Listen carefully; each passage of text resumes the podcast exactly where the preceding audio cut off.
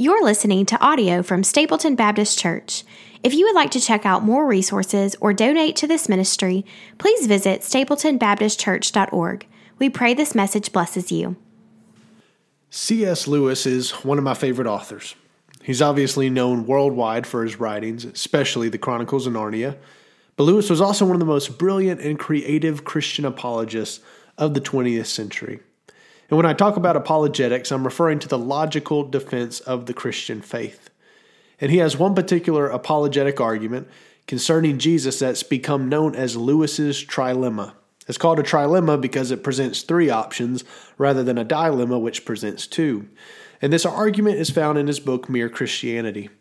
In this argument, he's addressing people trying to accept Jesus as a good moral teacher, but not accepting him as God, and basically says you only have three options.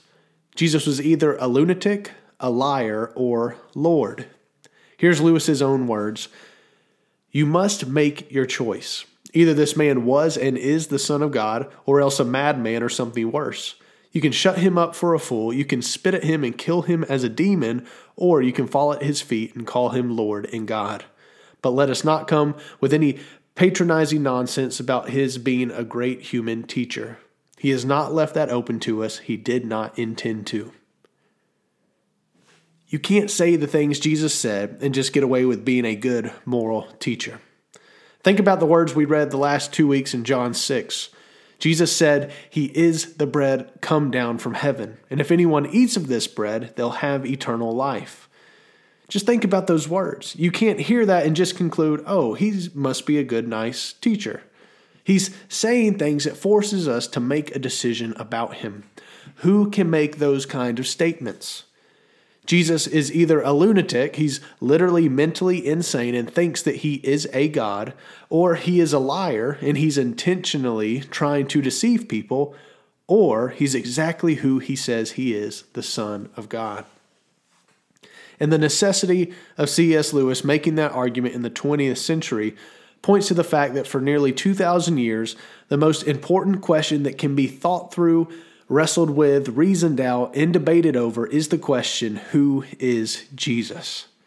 And as a Bible believing Christian, I believe that your answer to that short three word phrase will determine where you spend all of eternity. People have tried to answer it in a million different ways. Pull 100 random people off the street and you might get 100 different answers. He was a wise man.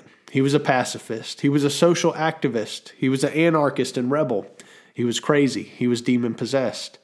He was good, kind, a role model, a hippie, or just a carpenter from Nazareth who happened to get on the bad side of the authorities and got killed. The confusion and uncertainty around his identity today is astounding, but it's actually nothing new. Remember, the Apostle John wrote his gospel addressing this very topic. He wanted people to know exactly who Jesus was and is. John 20, 31. These are written so that you may believe that Jesus Christ is the Son of God, and that by believing you may have life in his name. John says this matters. It matters knowing who Jesus is because life is at stake, eternal life is on the line. And if we rewind from 40 to 50 years from when John wrote this back to the days of Jesus' ministry, we find ourselves here in John chapter 7. We find a whole city, a whole populace, arguing and debating over the question who is Jesus? Who is this guy who does these miracles and makes these claims? In John 7, we have about a dozen questions asked concerning the identity of Jesus. They're trying to put their finger on who this guy is. And for us this morning, or whenever you're listening to this, I want us to realize from this passage that knowing of Jesus means nothing. Just knowing something about Jesus means nothing. In this chapter today, there are, there are many people that have ideas about who he is. They may even know some facts, like where he's from, but they don't believe. They know something, but knowing something isn't enough. And that's my greatest concern for you and me. Rarely will I ever address atheism in my sermons. Why? Because there's statistically not that many atheists out there, especially in the part of the world and country we live in. There's just not that many people out there who outright reject the existence of God. But what scares me the most is the fact that there are thousands of people within driving distance from this building I'm in right now who believe there is a God. They may even believe in the God that the Bible talks about. They may even have some verses memorized. They may even come to church every once in a while and wear a cross necklace and know all the words to Amazing Grace. But if they died today, they would spend eternity in hell. Because knowing of Jesus means nothing. Jesus warns us in Matthew 7:21 that on the day of judgment there will be many who called Jesus Lord and even did things in his name, but he'll tell them, "Depart from me, I never knew you." There was no true belief there. There was no relationship. And my fear is that there are droves of people that we know that will be in that group. And so, one of the reasons I wanted to go through the Gospel of John is because it so clearly lays out what the gospel is and what it is not, and what belief in Jesus means. You shouldn't be able to read through John and not understand what is required for salvation. It's believing that Jesus is the Son of God, that He died and rose again for our sins. And then the evidence of belief is found in living a life that brings glory and honor to God.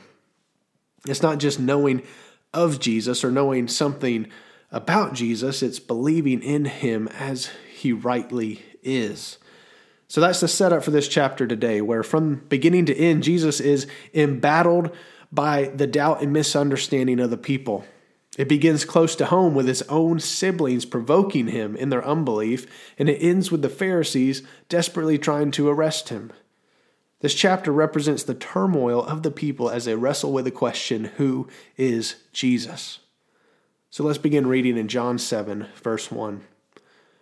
After this, Jesus went about in Galilee he would not go about in Judea because the Jews were seeking to kill him. Now the Jews' feast of booths was at hand. So his brother said to him, Leave here and go to Judea, that your disciples also may see the works you're doing. For no one works in secret if he seeks to be known openly. If you do these things, show yourself to the world, for not even his brothers believed in him. Jesus said to them, My time has not yet come, but your time is always here. The world cannot hate you, but it hates me because I testify about it that its works are evil. You go up to the feast. I am not going up to this feast, for my time is not yet fully come. After saying this, he remained in Galilee. This is thought to be about six months after the events in chapter 6, and Jesus has remained in Galilee this whole time. And it tells us the reason is because down in Judea, the Jews were seeking to kill him. This is certainly referring to the main religious leaders in Jerusalem. But now the Feast of Booths is at hand.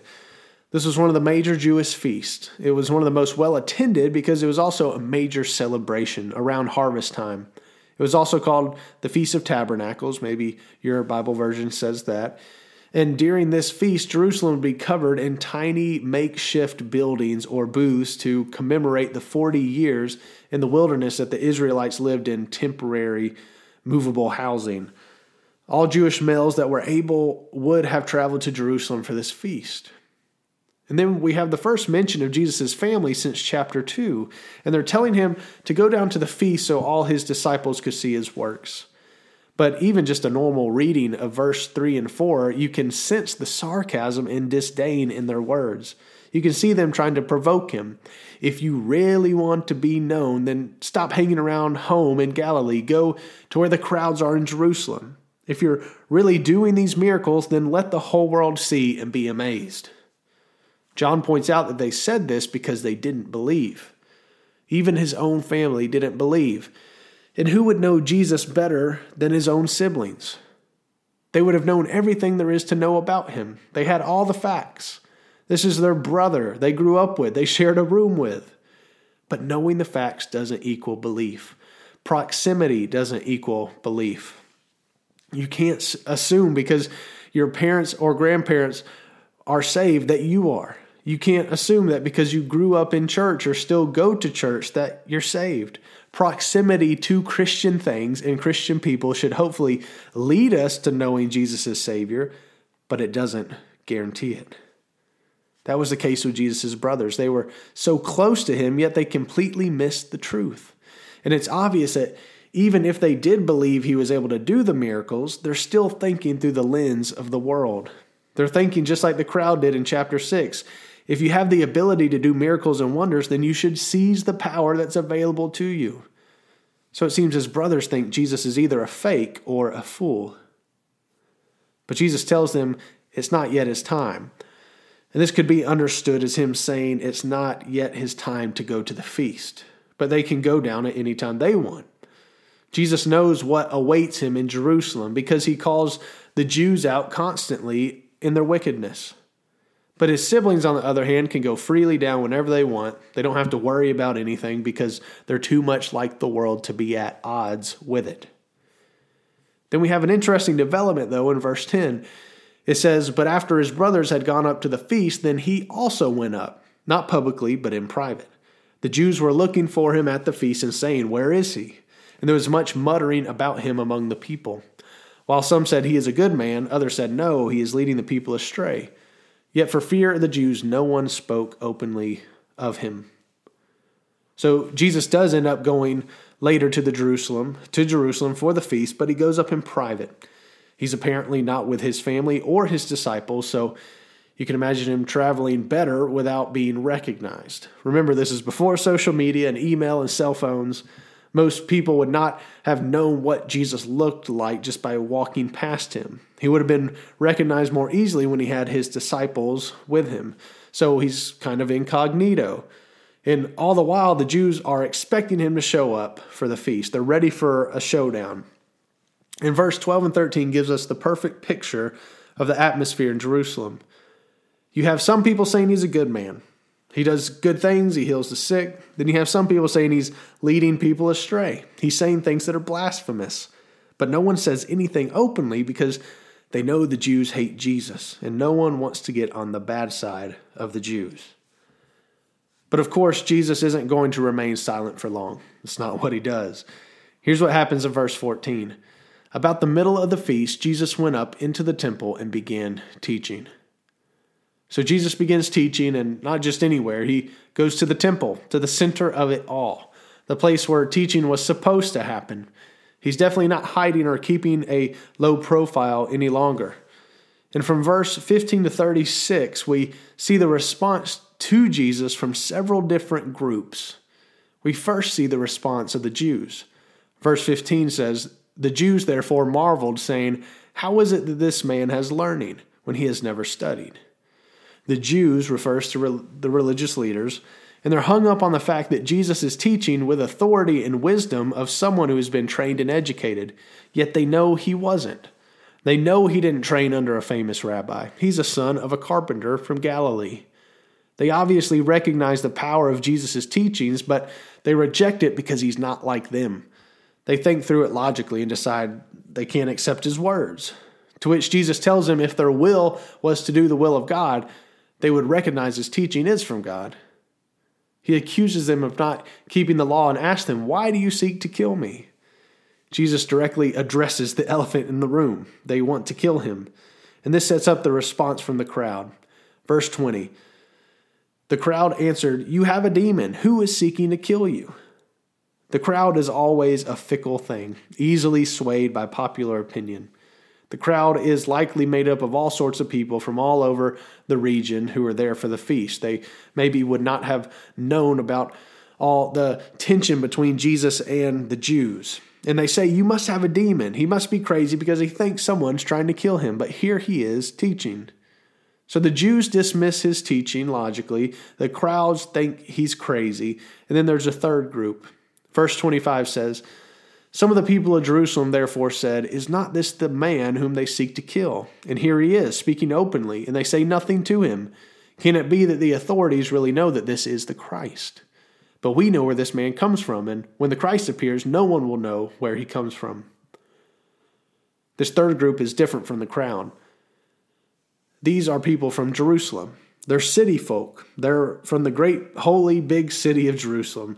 They're probably generally more educated and wealthier, and they get to thinking through this logically. They seem to to know the authorities want to kill Jesus. So they don't understand why they don't make their move then. Jesus is teaching openly in public. Maybe they actually know he's the Messiah.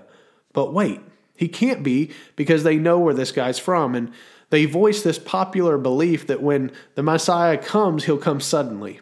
He'll appear without anybody knowing where he came from, and it'll be obvious he is Messiah material. The problem is that teaching is nowhere in Scripture.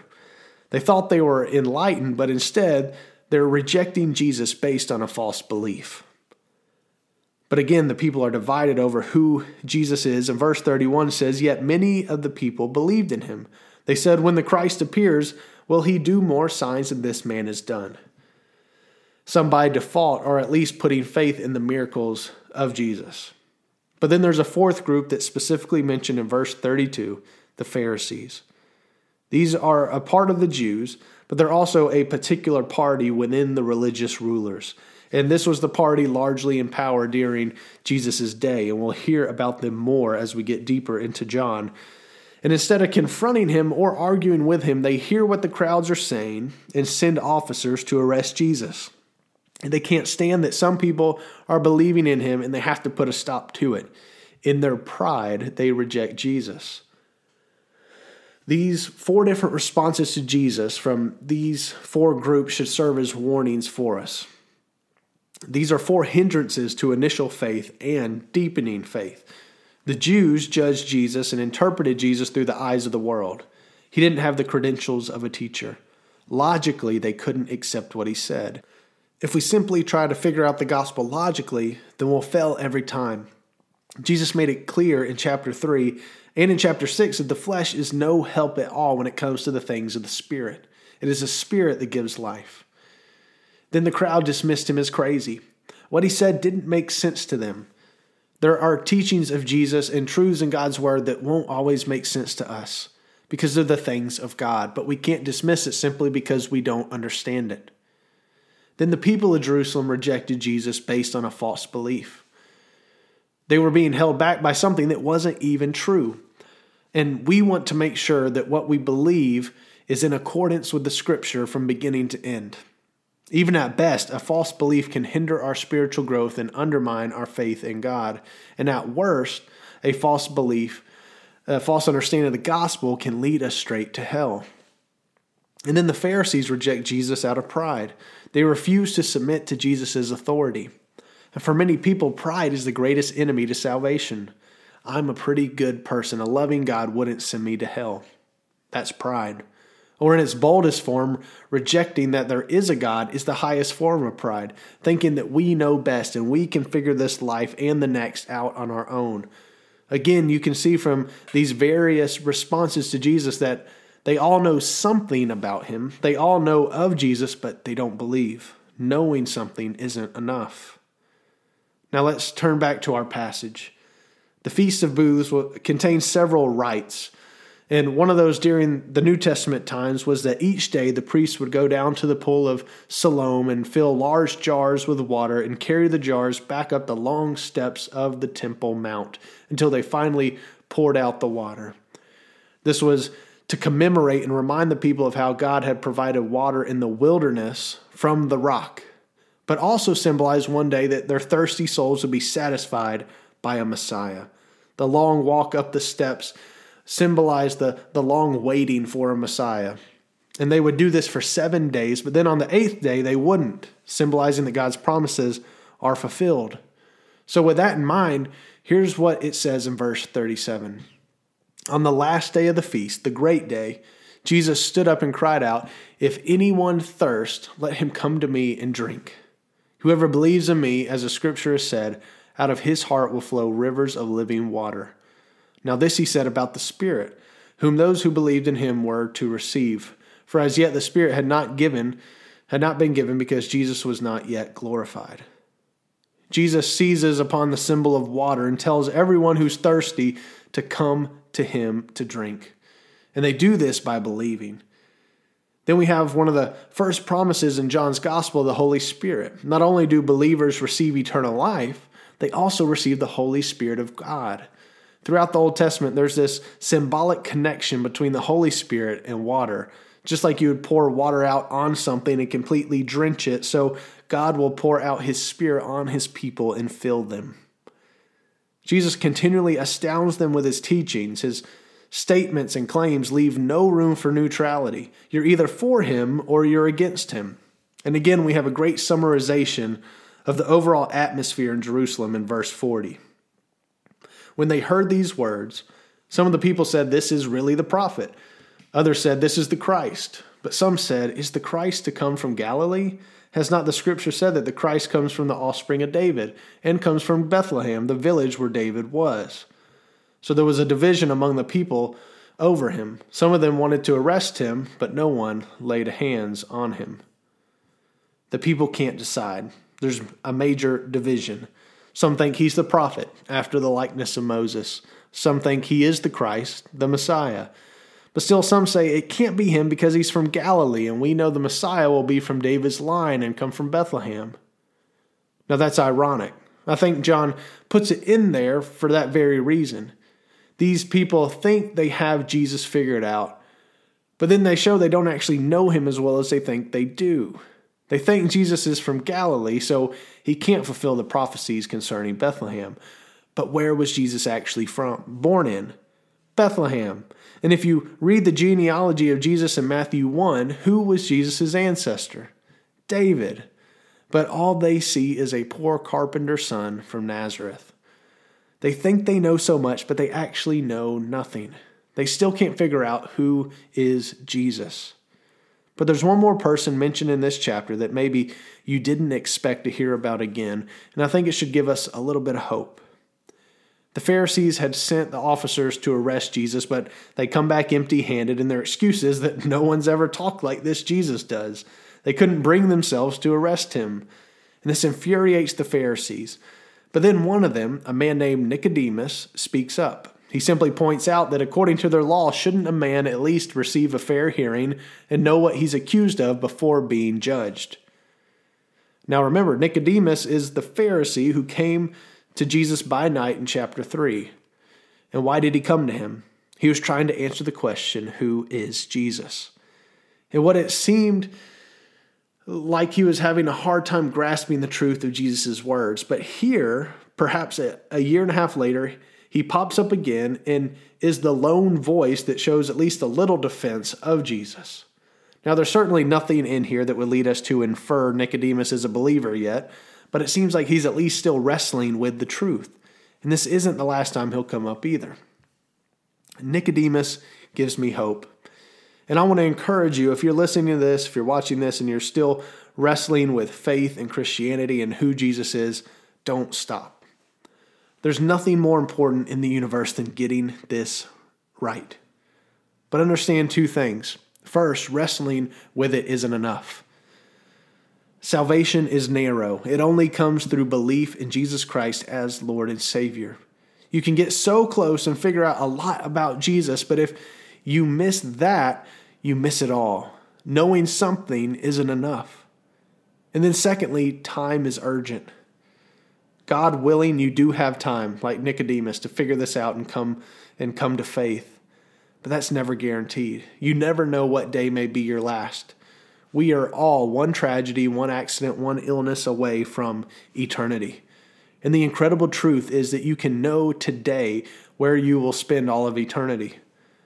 According to God, those who don't believe in Jesus Christ stand condemned in their sin and will spend eternity in hell. But those who do believe in Jesus, that Jesus is the Son of God, are given the right to become children of God and spend eternity with Him in heaven. Trust in Christ today for the forgiveness of your sins. And for you Christians, this question of who is Jesus isn't just a question for non believers. It's still relevant for us every single day. We want to continually make sure we're growing in our knowledge and faith in Him. That is a lifelong pursuit. And part of it's making certain that, that the Jesus that we believe in is the Jesus of the Bible, that we don't believe in anything that's not in God's Word, and that we do believe in everything that's in God's Word. And in that, we enjoy the pleasure of knowing Him in a deeper and greater way day by day until one day we see Him face to face. That is the joy of a lifelong pursuit of knowing Christ. That's our hope. That is our assurance. That's our confidence, both in this life, in the next, that we have found our Savior in Jesus Christ. Amen.